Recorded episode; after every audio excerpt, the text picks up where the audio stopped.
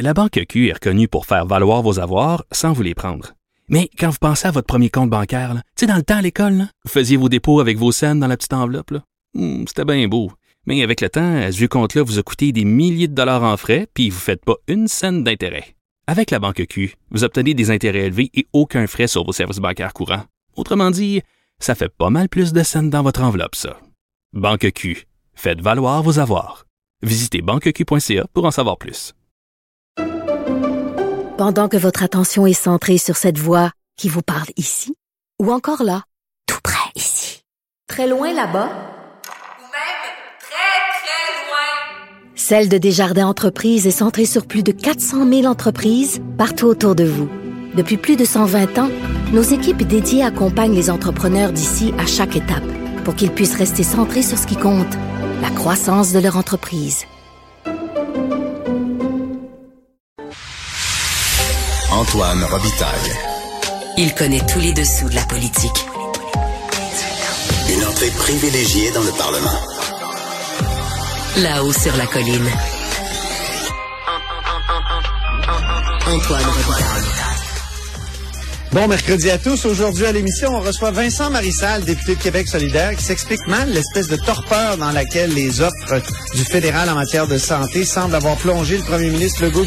On tente ensuite de comprendre pourquoi, lors de l'étude du projet de loi sur les renseignements en matière de santé, le ministre Éric Kerr a vraiment affirmé que les pirates s'intéressaient plus à ces renseignements financiers qu'à sa prostate.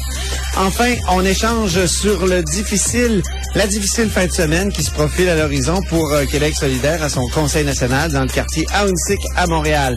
Mais d'abord, mais d'abord, c'est l'heure de notre rencontre quotidienne avec Rémi Rémi Nadeau, Tout a été mauvais. Ça a été un spectacle désolant. C'était triste de voir ça. Antoine Robitaille. On sait bien, vous voulez faire du nationalisme. Mais non, on veut justement contrebalancer cette délocalisation-là politique. La rencontre. Un jour, on fera notre débat. Oui, oui, bien sûr. Métal sur métal. C'est le moment de vérité. La rencontre. Nadeau, Robitaille. Et bonjour Rémi Nadeau. Bonjour Antoine. chef de bureau parlementaire à l'Assemblée nationale pour le journal et le journal. On n'a pas tellement envie de rigoler aujourd'hui. On commence par l'analyse sportive de la période de questions qui a vraiment été assombrie par le drame atroce survenu à Laval. C'est le moment rassembleur du jour, n'est-ce pas? Exactement. euh, on, on écoutait tout à l'heure euh, Mario Dumont aussi qui en parlait, euh, Emmanuel. euh, et effectivement, il n'y a pas beaucoup... pas beaucoup de, de mots. Euh, C'est difficile de trouver les mots, en fait, euh, à la suite d'une telle tragédie. C'est inhumain de, de s'attaquer à des euh, enfants dans une garderie. Et euh, François Legault, euh, donc, euh, a a pris un peu de temps de parole lorsque la première question lui a été posée par Marc Oui. Tanguay. Marc Tanguay aussi, même chose. Et à la suite de ça, les autres chefs, à chaque fois qu'ils se sont levés, ont oui. également exprimé leur peine.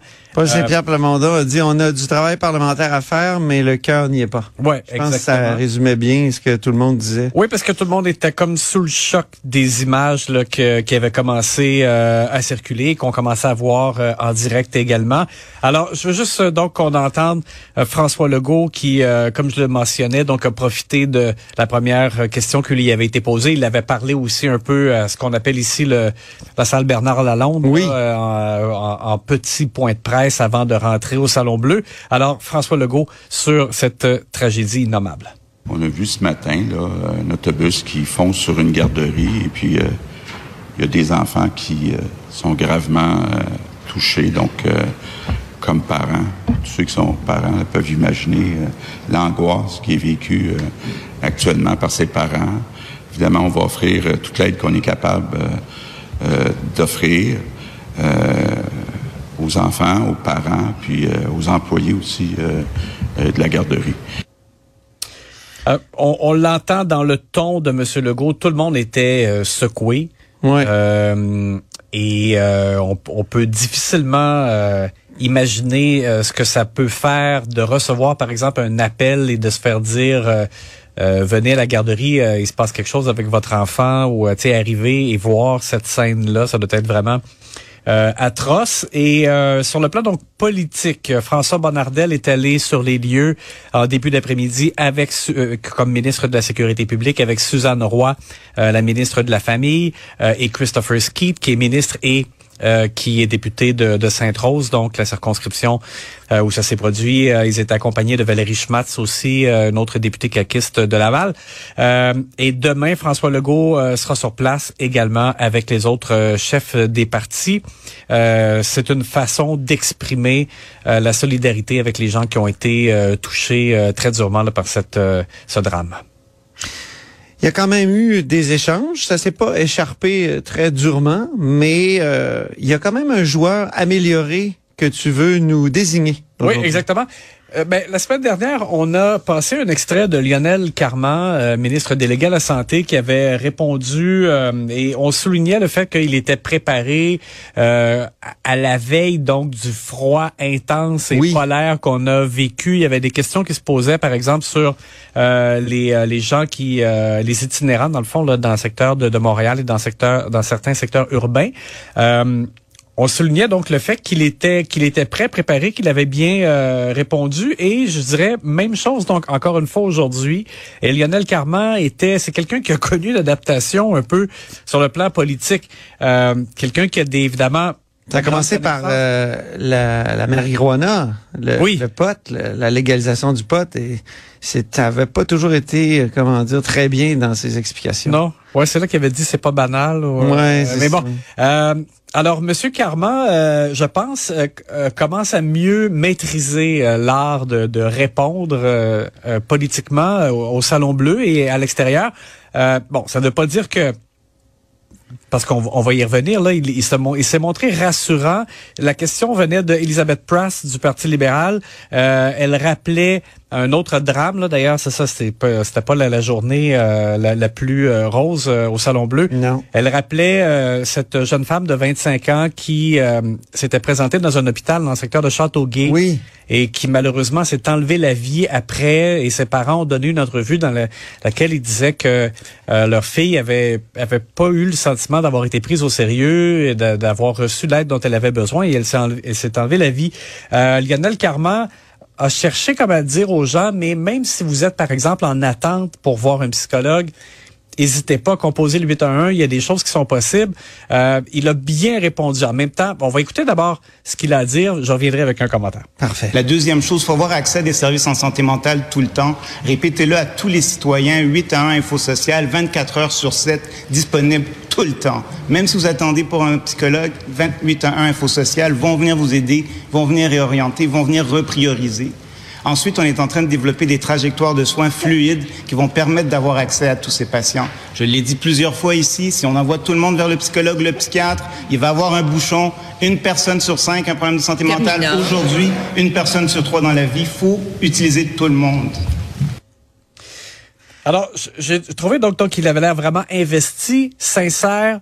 Euh, tout ça, c'est bien. Euh, sensibiliser les gens de de de, de pas se décourager et d'appeler. Ceci étant en même temps l'autre versant de la montagne, je dirais, c'est que si euh, des gens le font et euh, attendent longtemps, de longues minutes, et finalement se font dire que euh, ils doivent juste se présenter à l'urgence. Là, ben là, en tout cas, je, ouais.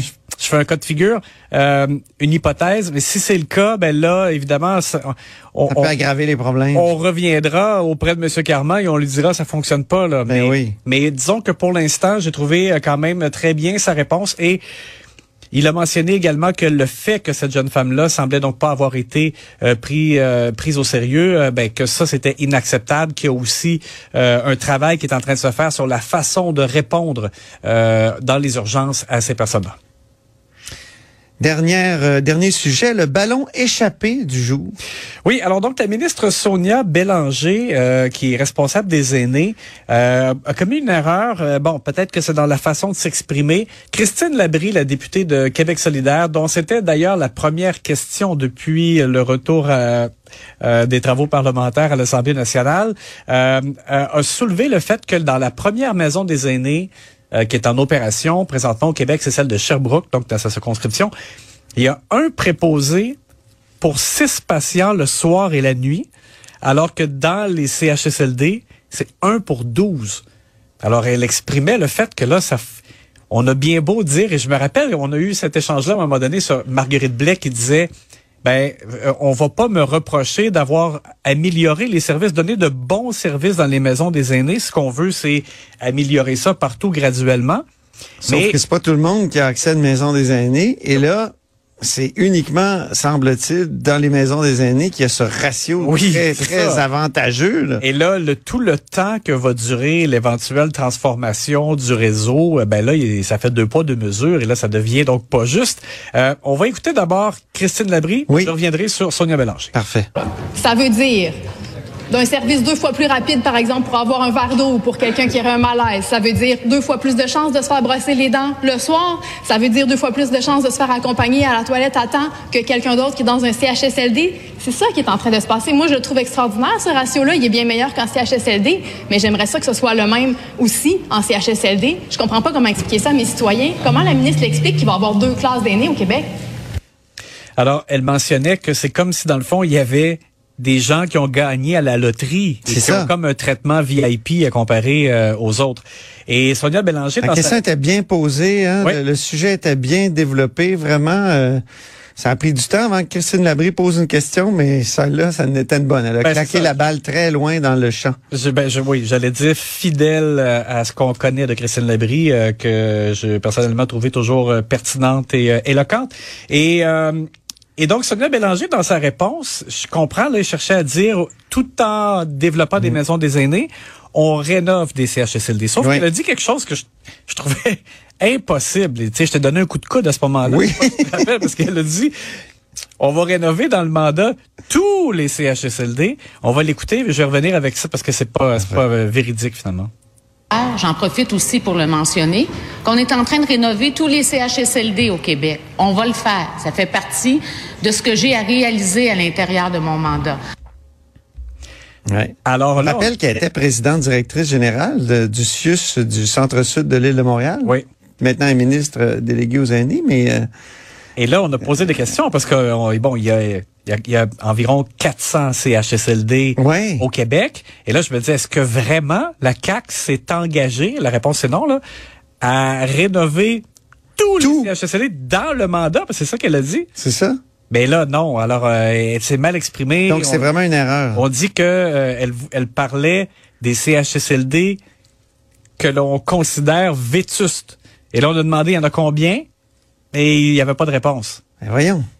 Alors, euh, hmm, Je sais que euh, Marguerite Blais insistait beaucoup là-dessus, Mhm. hein, qu'il fallait rénover les CHSLD, puis qu'on faisait pas juste des maisons des aînés du gouvernement du Québec, mais il me semble qu'elle avait jamais dit justement tous les CHSLD ben. Et là, euh, Mme Bélanger est allée trop loin en disant euh, tous les CHSLD à l'intérieur du mandat. C'est sûr que ça n'arrivera pas. Euh, donc là, on nous parle de certains, dans le fond, qui sur lesquels on va mettre la priorité. Euh, donc euh, les pires, j'imagine, là, les, ceux qui sont le plus mal en point, mais on ne sait pas combien.